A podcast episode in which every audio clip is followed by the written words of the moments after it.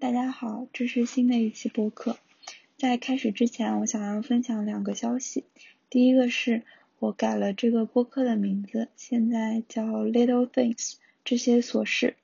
会从身边的事情展开探讨一些想要与大家分享的想法，之后也会邀请一些朋友来做客。第二个是在这个播客中，我将开设一个子节目，叫做费茨的读书笔记。会分享一些我喜欢的书进行推荐，也会分享一些读书笔记进行展开探讨。今天就是这个子节目的第一期。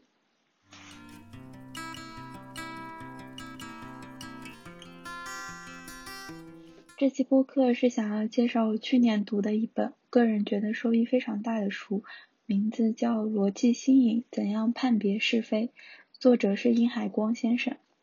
我想先说一下我是怎么知道这本书的。我有一段时间很热衷于在豆瓣的一些小组里看八卦。如果大家也常看这些组的话，可能也会意识到，现在常常更多是吵架的帖子，而且有一些是一瓜两吃，也就是说同一个现象常常是正反两个方面都能解释得通，以及证据也是应有尽有。说到这个，我现在会想到这背后有许多的理论可以解释，嗯，比如说锚定效应、自我实现的预言，还有叙述谬论、证实谬论，世界是由不确定组成的，反向推导远比正向推导要更难，我们不真的知道过去因果论是如何影响我们的思想，让我们误以为世界是有秩序的、确定的、单一现象的。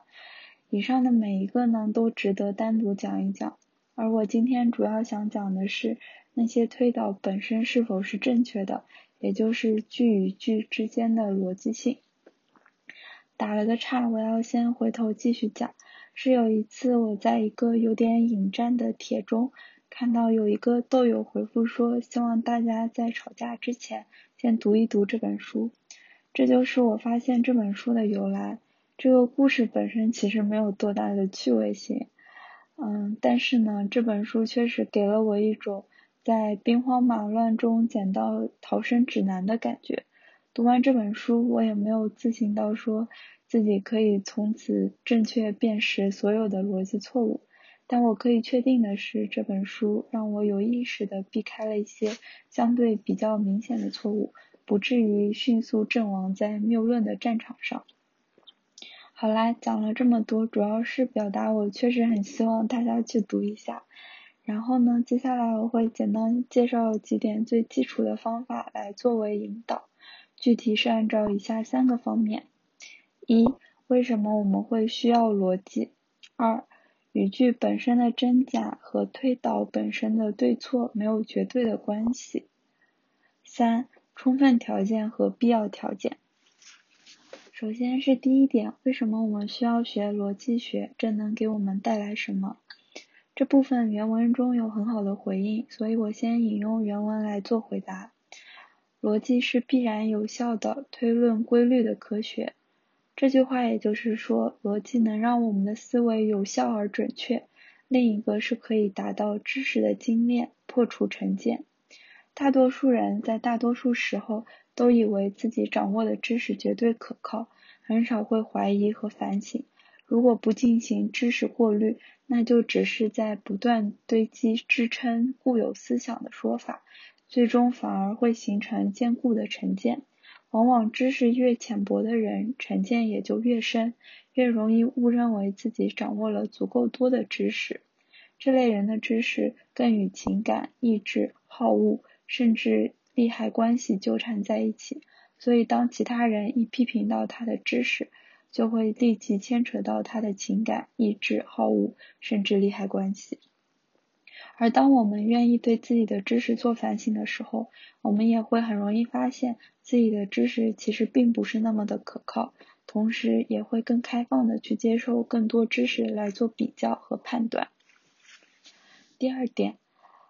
语句本身的真假和推论本身的对错没有绝对关系。所谓语句之间的逻辑关系，简单来说是判断由 A 和 B 两个条件推导到 C 是否成立。我们所说的语句真假是对 A、B、C 三个句子本身的现实含义的判断。举例来说，苹果是水果，这句话本身为真；水果是甜的，这句话就是假。这些判断都是基于我们的个人经验，与逻辑无关。让我举个例子，证明推导本身的对错和语句本身的真假无关。例如，条件一：凡活人都有生命。条件二：拿破仑是有生命的。结论：拿破仑是活人。在这个例子中，前提条件和结论全为真的情况。但是推论本身是错误的。最简单的规律在于，当条件 A 的宾语与条件 B 的主语一致时，且两句话都为肯定句，那么两句条件是可以推导出 A 的主语与 B 的宾语存在关系，也就是传递性。可能通过语音听起来是有一些复杂。但是如果写下来就是很一目了然的，可以理解成数学中等号的单向传递。在逻辑的世界中存在四种情况，但结论真且对的情况只有一种，那就是前提条件为真，且推论本身也为对。其他三种情况，结论的对错和推论的对错一致，但是结论真假却与条。前提条件的真假完全无关，这听起来非常简单，但是在生活中呢，却是常常能够用到的。以娱乐八卦为例，语句为真的两个现实条件：一，A 和 B 互动亲密；B，恋人之间互动亲密。当我们在现实生活中，就很容易自然而然推导出 A 和 B 是恋人，但事实上这个推论是错误的。当然，结论本身的真假与推论无关。这并不是说在现实生活中我们必须非常严谨的说每一句话，只是代表大部分时候我们吃的瓜也只是个瓜，不存在所谓的逻辑关系。第三点，充分条件和必要条件这个概念，想必在数学课堂上也听过不少次了。在这里我们再重温一下：当命题。若 P 则 Q 为真时，P 称为 Q 的充分条件，Q 称为 P 的必要条件。当 P 则 Q 为真，且 Q 则 P 为真时，Q 和 P 互为充要条件，可以正推和反推。以 P 是 Q 的充分不必要条件为例，推论规律有四条，其中只有两条是可以确切推论的。第一条，从 P 真可以推到 Q 真。第二条，从 P 假不能推论 Q 真或 Q 假。第三条，从 Q 真不能推论 P 真或 P 假。第四条，从 Q 假可以推论 P 假。这确实和我们数学课上的内容没有区别，但如何实际应用到生活中，还是可以回到上一个例子中去。上一个例子中的第二个条件可以变形为：如果是恋人，那么。互动亲密，恋人关系就是互动亲密的充分非必要条件。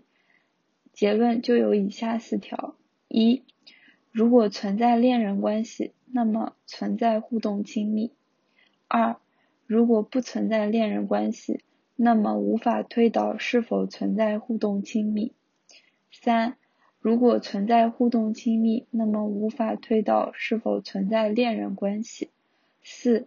如果不存在互动亲密，那么不存在恋人关系。因此，上一个例子中，通过互动亲密判断 A 与 B 的关系，也就是结论中的第三条，无法推导。就像第三点中提到的那样，逻辑学与数学有一定紧密的关系。书中也用到了大量的字母符号和文式图，用语音的形式，确实也只能做到点到为止了。即使对思辨能力本身兴趣不那么强烈，我仍然会觉得这是一本值得一读的书。这本书让我从众说纷纭的互联网语言环境中，能够筛选出一些明显有逻辑问题的言论。如作者在再版前记中期许的那样，这本书在减少愚昧和成见方面，对我给予了极大的帮助，希望你也会喜欢。下一期再见。